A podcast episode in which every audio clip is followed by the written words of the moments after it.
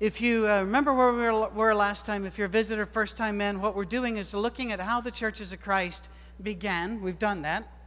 How we grew. We've done that. And then what happened to us in the Civil War that fractured North and South in the church as well city and rural, educated, non educated, rich, poor. These lines were drawn. And the lines started to be drawn just before the war by a couple of people. Before then, there were, and even after then, there were many instrumental churches of Christ and a cappella churches of Christ. There were churches of Christ that used women preachers, not exclusively, but they used them and used them as missionaries, as, uh, as church planters. Others that wouldn't have nothing to do with that. That diversity died in the Civil War. Moses Lard was the first one to write saying that if a person used an instrument, they were no longer to be considered a brother. He was fought on that by David Lipscomb, who disagreed with that, uh, also by J.W. McGarvey, who disagreed with that. J.W. McGarvey, for example, never approved of using instruments, but attended a church that did because he said, This is my community, and I don't leave my community. Uh, Moses Lard said you had to leave it. He was the first one to do that. But any discussion of the division that occurred around and after the Civil War is centered around one character. His name was Daniel Sommer. He was, and I've read every biography I can find on him and every paper I can find on him done by grad students. I, I don't say this lightly. He was irascible, bitter, sarcastic, and truly believed he was the guy that knew what everybody else should do. This seems to have been a genetic trait because several in his family believed the same way, and they spent most of their lives disfellowshipping each other in his family, starting papers writing against each other in the family. Uh, Daniel Sommer, S O M M E R. The most uh, popular, and I don't know how much it's sold, but the easiest biography to get is called Like a Lion. Um, there are a lot of research papers done on him. He believed in division. He believed it was our duty before God to divide from those who were not in perfect agreement with us. He thought the, the church was something that came to us enclosed and bubbled and locked down and could never, ever change. And he went so far as to disfellowship his own family, who in turn disfellowshipped him. Now, he was not from a southern state, he was from Indiana. However, a lot of folk in Indiana believed that they were southern. Please remember that that line was always elastic, it always was. Um, and the same way in Scotland, by the way, people say the Highlands are the north. No, the northeast of Scotland aren't, isn't considered highland. You know, highland really comes at a line like this, and there's some highlands that are in the in south. It's, it's, a, it's a people, an attitude, a language, a tradition. And a lot, of, um, a lot of people in the southern half of the state consider themselves more akin to the south than the north. Sommer thought men like Lipscomb were too, in his words, being too cute and sweet to northern liberals. Here's the difference Lipscomb was a conservative. You might call him an ultra conservative, but I think I would actually fight that label on him because of some of the things that he believed that today he'd be called a liberal for. But he was a conservative. Daniel Sommer was not a conservative, he was a legalist. You and I, perhaps, have family members who are very conservative. That's very different than legalist. A legalist is somebody who believes that you must follow a particular pattern of law and that by keeping that law, that's what saves you. Conservatives may look like they believe this, but most of them have far more sense than that. They believe that following this law is what Jesus wants us to do, and we're still saved by grace. It's a big difference. Sommer was a legalist. He, um, in 1889, he decided to take control of our movement. And he gathered a huge number of people 6,000 is the estimate. uh, of disciples of Christ, which is what they were called in Indiana at the time, and read to them a call to divide from everybody who disagreed with his statement. It was, you've heard of the declaration and address that we've given you that? He called this the address and declaration because it was intended to undo what the Campbells did of saying, Whosoever will may come, we're a unity movement. He wanted to lock it down and drive out people. So he called it an address and declaration, and he considered it to be his finest life's work. Uh, his paper had prepared a, a, significant, he had a paper called the Octographic Review. Uh, still, you can find uh, facsimiles and read it. It's painful, but you can. And there's a lot of private fights in there that you may not understand unless you know the people involved. Um, anyway, he had already prepared a group of the disciples or the churches of Christ or Christian churches. We used all the names, ready for this message. The final words spoken. I thought about reading part of this to you, but no, just the last bit. Final part words. We state that we are impelled from a sense of duty to say that all such as are guilty of teaching or allowing or practicing the many innovations to which we've referred, he had a long list, and that after being admonished and having sufficient time for reflection, if they do not turn away from such abominations, that we cannot and will not regard them as brethren. For the first time in our movement, 80 years after it started, division became a Christian duty, not a sin.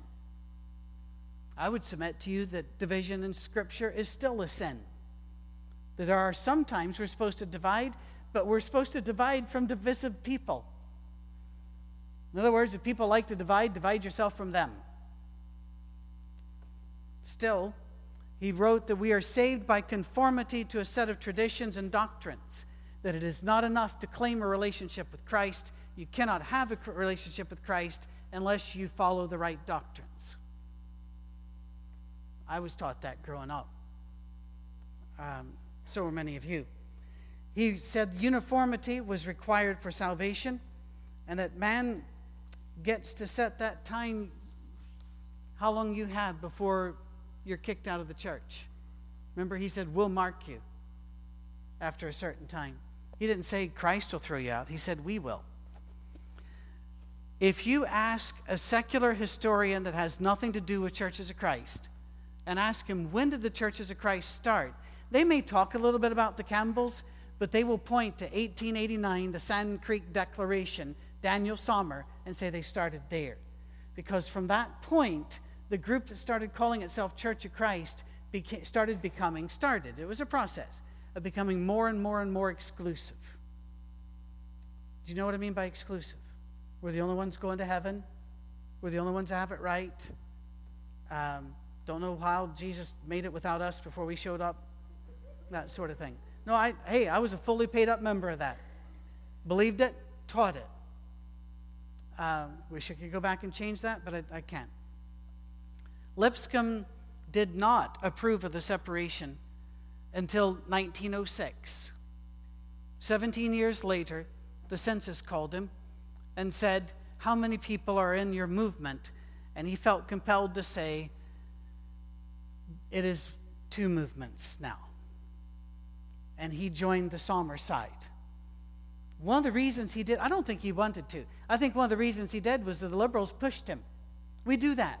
Liberals and conservatives push each other into absurd positions. You start, you're only this far apart, but by the time you're yelling at each other, you're over here. And I think he felt pushed. Uh, other people, Dr. Robert Hooper, you, anybody know Dr. Hooper? Some of you are nodding. Yeah, fantastic, sweet, wonderful gentleman. Professor at Lipscomb wrote a book called A Distinct People. Um, I think it's still in print. Is it? Um, you can find used copies if it isn't. A distinct people. He said it is in that period between 1889 and 1940 that the churches of Christ became distinct. And he's right, it was a process. It was a 50 year process to get us to become a denomination that claimed we weren't. Well, you are. You know, and, and that's not a, that's not a, um, a criticism, it's an observation. Observation is not criticism, it is merely observation. Um, Sommer's work pushed the two major sections of the work apart.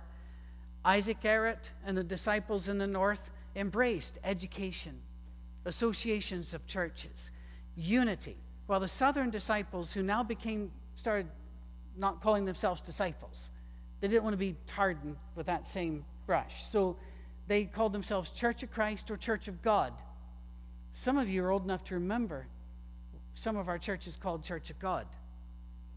Then Pentecostals came along, and we were terrified of being thought to be them, so we had to drop that one. Um, anyway, the bumper sticker would have been too long back then. The disciples of Christ salute you, the churches of Christ salute you, the church of God. But anyway, um, uh, they, the, the southern churches became Church of Christ, Church of God, and it became more and more separate because they weren't talking to each other. I have a, a sister here from the northeast of Scotland, and although I'm, I'm, I'm a Western guy, you can tell that, right? Yes, west of Scotland. And, um, and Scotland's not that far. I'll tell you a real, a real quick story, which I, I just tickles me to death. My wife had never been to Scotland, but she'd known from date one, literally on the first date, I said, if this goes anywhere, you'll be living there. And uh, so right after marriage, we're going over. But we flew over first to, to make some arrangements, and we're in the big city of Glasgow. And um, as, as as we're there, I said, Well, you know, my wife's never been to Scotland. She needs to see the, a, a couple touristy bits. I said, We're going to go to Edinburgh. She said, Where's Edinburgh? I said, It's the other side of the country. She goes, Okay. So that morning, and by the way, all the, all the people in the little congregation are going, Why are you going all the way over there? They're, they're, geese, they're guys strange over there. Guy means very. Uh, uh, oh, they're quite strange. Those folk, oh, I don't know, you know. But we went to the train station. We get there, sit down there couple there's a table between the seats cami starts pulling out needlepoint and books and all this other and i said what you did and she said well to occupy the time. And i said we're not going to be in here that long. And she said it's all the way across the country. I said it's 45 miles.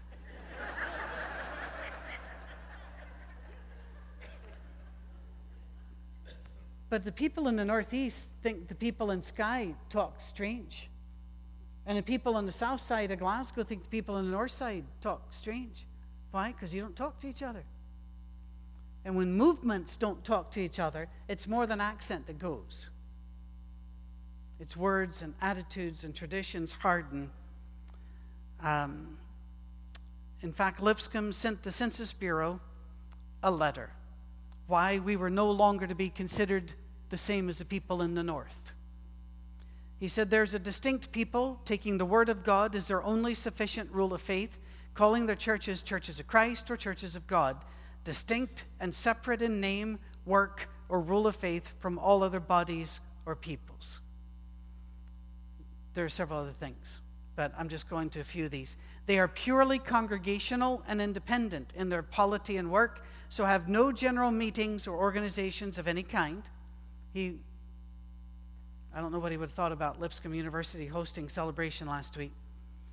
Their aim is to unite all professed Christians. That was the first time that word crept in. Instead of all believers, all professed Christians, in the sole purpose of promoting simple evangelical Christianity as God revealed in the scriptures, free from all human opinions and inventions of men. The problem with this statement are many. That's a human opinion and invention, and invention of man. There are several errors here still. Um, the Census Bureau wrote back and said, Well, can you give us the number of believers in the South? And he wrote back saying that's forbidden by Scripture because God forbade David to number Israel. Actually, if you read Scripture, he was supposed to number Israel and didn't, and then numbered them in the wrong way in the wrong year. But I, who am I to quibble at this point? he finally agreed, saying, Well, we're also told to follow the law of the land. So he numbered them and he sent this to them that there were nearly 1 million disciples in the north and about 160,000 members of the churches of Christ. The vast majority were above that line. The churches of Christ grew with partners. And I've got a, I've only got a couple of more Sundays to do this, so I'm going quickly here. They grew with the American fundamentalist movement. Now, friends, when I say American, I'm not dissing America. It just happened here. This is the time in the 1880s and forward where a new movement began with certain principles. It had five essential doctrines were laid out at the first American Fundamentalism Conference of churches, saying, We're tired of all these liberal churches, we're coming back, and the inerrancy of Scripture. And by that, they mean that if there's a contradiction, it's not a contradiction, you just don't understand it. And that if it says 2 million people, it means 2 million, not 199,000. 2 million. Period. You know, everything is exact. The virgin birth of Christ, his substitutionary atonement, he died for our sins. Very cool with that.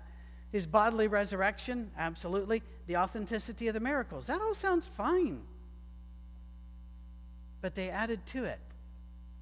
I have a book in my office that I showed the staff. Nancy, very kindly, offered to me. She said, You know, I always, she always does the devotion for the staff at our staff meeting, and she does a great job, and I don't want her job for that. But she said, You know, you're the lead guy if you want to lead one. So I brought in a book written 1941 by one of the fundamentalist leaders just north of here, John Rice. Bobbed hair, bossy women, and women preachers. That's the name of the book. And the apocalypse is when women cut their hair because it drives some men to suicide. It's in the book. It's in the book. In other words, it wasn't just these five, they also took on American attitudes around the turn of the century, and whatever culture pushed, they were against. Dancing, against. There's dancing all through the scripture. Alcohol, against. We're all, I think we're all against drunkenness, but Jesus did make wine. And don't you dare come to me later and say that was non alcoholic wine. It's impossible. because the way he describes it at the end, the, when the, the leader of the feast says everybody starts with the good grape juice, and then when everybody has had, has been thoroughly graped, they bring out the cheap grape juice. No, it doesn't work that way. Um, I don't think Jesus ever got drunk. I don't think Jesus ever did anything to embarrass himself or his mama. But what happened was we had to react to everything. We had to become more conservative than thou. And so the Baptists did it, we did it, the evangelical movement did it. And we locked hands with them. Before World War I, most members of the Churches of Christ would not vote. And a good portion of them, more than half, according to the papers I've seen, people, I'm relying upon their evidence, I've not done the math. More than half were pacifists. After World War I, we were so caught up in American fundamentalism that for the next several years, and including today, a lot of folk think you have to be a Republican to go to heaven. I'm not sure Republicans or Democrats can go, frankly, but you know that's up, that's up to Jesus. Jesus is probably going to love you. Uh, anyway, the, the point I'm trying to make is we locked arms with political parties. And a lot of Christians today are in reaction locking hands with the Democrat Party and saying good Christians love these policies. Stop it. All that happens, all right, if, if I've not lost you yet, I'm going to lose you now. I love America. My family has fought in your wars, and um, I'm proud of them for doing it. I pay my taxes, every penny I'm, I owe. I have a guy who does that for me because I can't figure it out. You know, and I, whenever you play the national anthem, I stand up. But the last two churches haven't had to do it here. Last two churches I went to, I removed the American flag from the stage. Because this is a church. This is a community where we worship Jesus.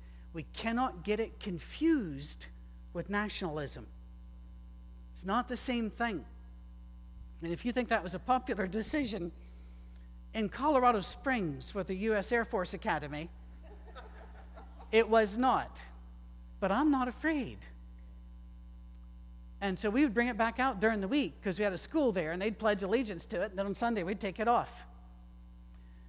You, I, I think uh, patriotic songs are fantastic, but I don't do them here. Have you noticed? I don't do Mother's Day sermons. I don't do Father's Day sermons. I don't do Independence Day sermons.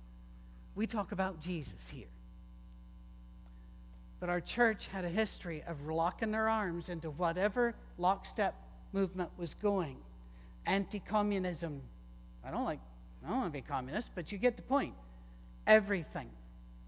And we became fundamentalist and then had to become more fundamentalist. Dwight Moody, for example, said there are four great temptations. And I'm thinking, all right, I know what those are. They're not his. He says, the theater. I, uh, anybody else? I was not allowed to go see movies growing up, not even Disney, because somebody might see you going in that theater and thinking you're going to see a nasty one. I was, I was a college graduate before I saw my first Disney movie. I only saw that because the girl wanted to see it. But anyway, um, theater, disregard of the Sabbath.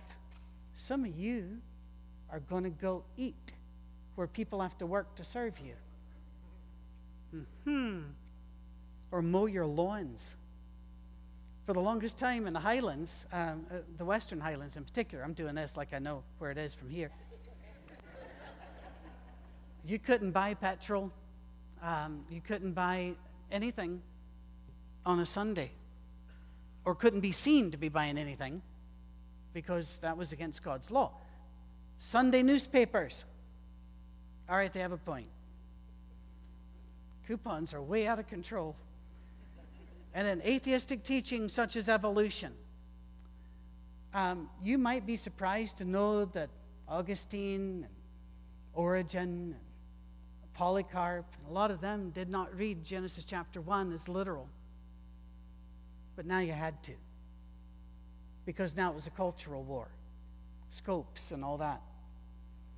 Now we were shoved so far to the right. Uh, notice the separation in his, how separate you get from the world here. Pull back, pull back, pull back.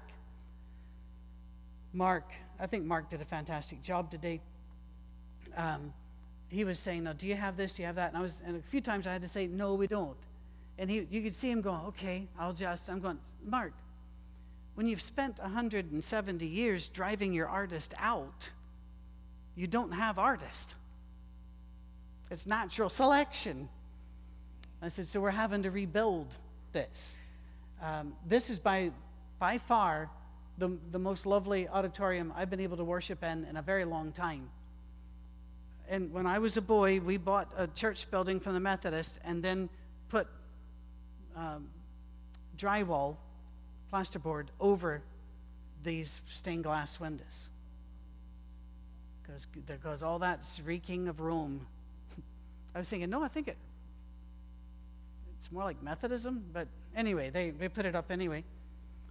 Uh, behavior was important, but there was more focus on what was not allowed than what was mandated by God. Love was just not, you were only to love the kind of people you want, that God liked, not love everybody. And we were known by what we were against, not just us, but all in the fundamentalist movement. How many of us grew up with, you're in the Church of Christ, you don't have music, you guys don't, that's how they knew us. I want the Fourth Avenue Church to be known as, um, oh, you're the people that love people. Right? By the way, if some of you are wondering, why didn't he say Fourth Avenue Church of Christ? Because I saved two syllables. And because in the New Testament, it'll often say the church at Corinth, the church at, it doesn't always have to say the full name. All right? I'm proud to be a church of Christ. Like I said, you can't drive me out. If you're moving away, can I come with you? The problem is, if you create boxes to live in, you have to live in them. And that meant that new ideas and new science had no room. And our students grew up and they left us because they got new ideas, new science, and they left. They saw holes in our logic, weren't allowed to ask. I remember when I was a boy, long hair was a real issue. If you're one, well, thinking, oh, that's not an issue today, oh, please. You know, Paul called homosexual activity, whatever he was referencing, was probably more temple based than what we think of today, but regardless, an abomination. But he also said long hair was an abomination. I think Paul might have over abominated himself there. but we can talk about this some. But my father believed it, and we were preached to hard. I went to Freed Hardeman. Yes, I did. They don't want me to tell you that. First DN, we're all sitting in the old administration building and we're surrounded by the pictures, frowning faces of all the reformers. And they read us the rules, and there were a lot of rules. We had a long day ahead of us. And for the boys, your hair could not touch your eyebrows, the top of your ears, or your collar, and no facial hair. And I'm looking around thinking, well, most of them couldn't have gotten in this school. Which is one of the reasons they don't want me to tell you that I went there. The, the thing is, where did we get that concept? I remember going to my mother because I thought she'd be safe. And I said, I'm just working out the logic here. If, if, if, a man has a three inch long hair on top of his head, it's all right. But if it starts here, it's wrong. And immediately she said, Bell! And I'm going, no, don't bring him in. You know, your son wants to be a hippie. And I'm going, no. Uh, that was the first time I ever thought about running away and joining a commune, though, just to get out. The point is, we weren't allowed to ask questions. So what happens? They leave. Figures are all over the board, but it is, it is estimated in the churches of Christ that we lose over 70% of our youth by the second year of university.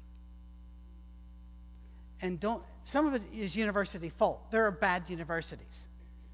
But most of it is because they finally got a whiff of freedom.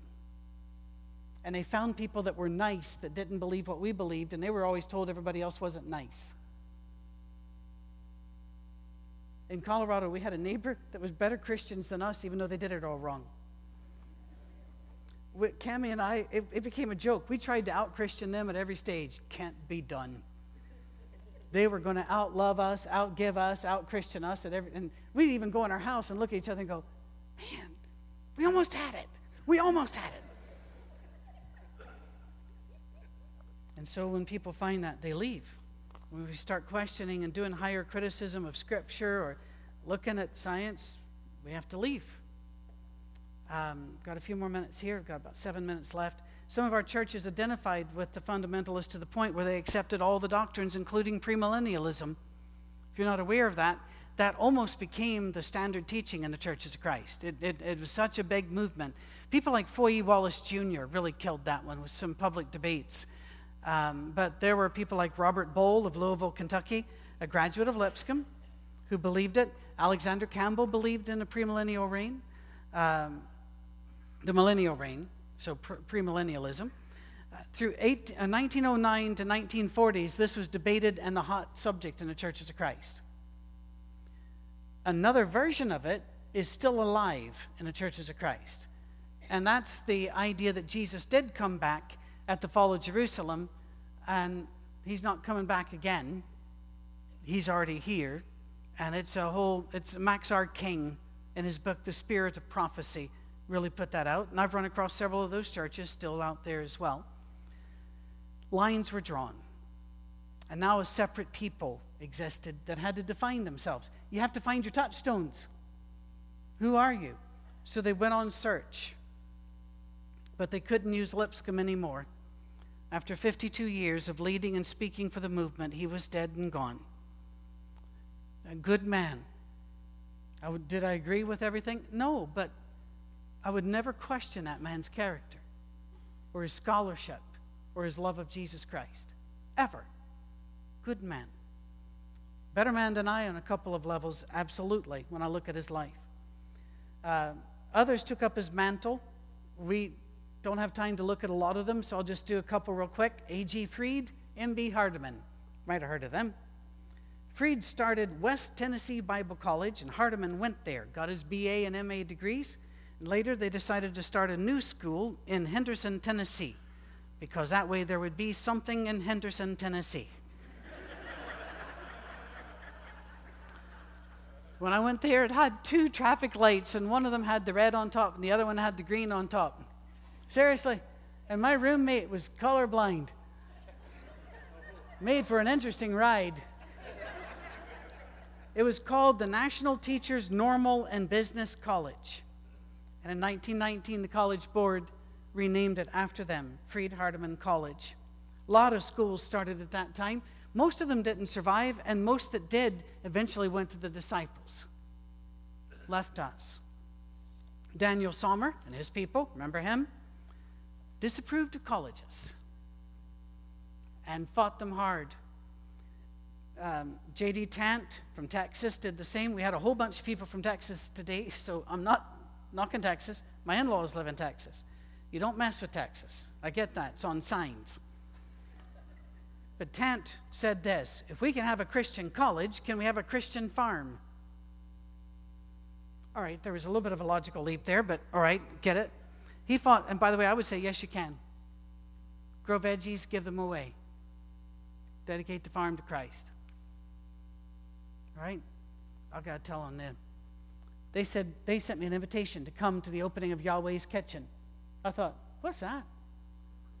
And I, I looked at my wife and I said, well, it might be a free meal, but I think probably donations are going to be required. Not really sure. And so we got the addresses. We're getting closer, we're going, this is in a neighborhood. How they set up a nonprofit in a neighborhood? And it's their house. Walk in, there's food, people are talking. I finally walked over and I said, What's Yahweh's kitchen? And they said, Oh, we just remodeled our kitchen. We're, we're you know, giving it to God and everything. And I'm going, Seriously? I could have left my wallet in the car. I didn't say that out loud. I, I didn't say that out loud. No, no, it's too late. It's, it, it, it is. We gave that to, um, to a Christian at Guitar Center. Um,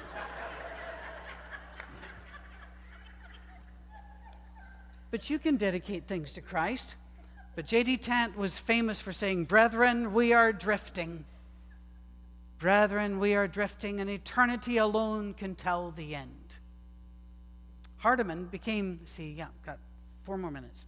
Hardeman became a full time evangelist, but at the time, he was mainly an apologist for schools. He was fighting on the other side of the churches of Christ. One little group now fighting each other in the South.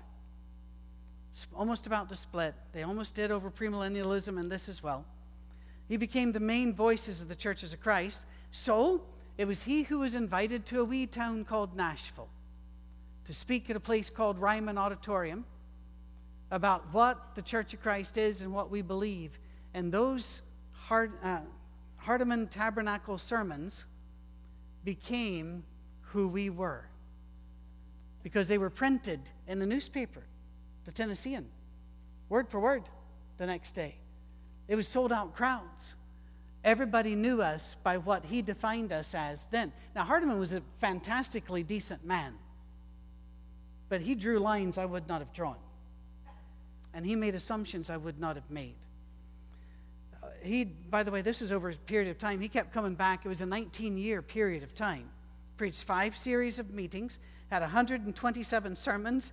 And back in the 70s, when I went to that college out west, most of the young preachers that were asked to come preach at all the wee tiny churches around were still stealing his sermons because those were safe.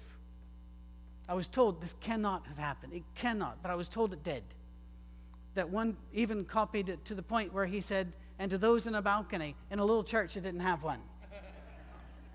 I think he was still trying just to make a point, the guy that said that really happened. Debates were all over. When I was a boy, starting at the age of nine, my father wanted me to read every debate in the churches of Christ. By the age of 12, I had. And he could quiz me on any of them. Foy E. Wallace, Alexander Campbell, R.H. Boll, whatever and I'd be able to say that he took this proposition, he took this proposition. These were these points, those were those points. Yeah, we didn't. We were only one light bulb away from being Amish. We didn't get to watch TV or something. This was this is what we did.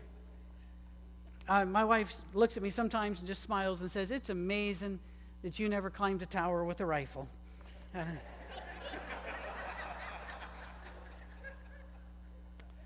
But after, after these series of meetings, Nashville had more Church of Christ members than any other city of any size and still holds the title of most churches and most members to this present day. It all started with Hardeman and Ryman Auditorium. Debate still raged. R.H. Boll versus H. Leo Boles, easy to confuse, on premillennialism. Lipscomb versus Austin McGary, Texan, on the need to be rebaptized. Lipscomb said if you were baptized anywhere, anytime, you're in. Austin McGary said you had to be baptized in the church of Christ for the remission of your sins in the name of the Father, Son, and Holy Spirit. Or what it didn't, didn't take. Everybody debated on whether we should have a name, and if so, what should it be? That was a very long fight, don't have time to go into. Pacifism versus military service. Pacifism was pushed by Nashville Bible School, Lipscomb, and Harding. Abilene pushed military service. Took a toll. The Churches of Christ lost 2,411 churches between 1906 and 1930. That's, 100, that's, that's more than 100 churches a year, 24 years. There were some sweet voices. I'll leave you with one name T.B. Larimore. T.B. Larimore, a very sweet man who tried to bring us back to love, tried to bring us back to unity, but there wasn't enough to drown out a major voice that was about to hit that would define us as much as N.B. Hardeman and the Tabernacle Sermon did. We'll talk about him next week, Lord willing. And I had to read every book of his as well and be quizzed on it relentlessly and constantly as well. His name is Foy Wallace Jr. We'll talk about him next time. Until then, isn't it good that God has such patience? He hasn't killed us yet. really. And as I've said before, I try to be humble about this. I truly believe my grandkids are going to look at what I said and say, Are you kidding? But I'm saved by grace, and so are you. Go in the love of the Lord.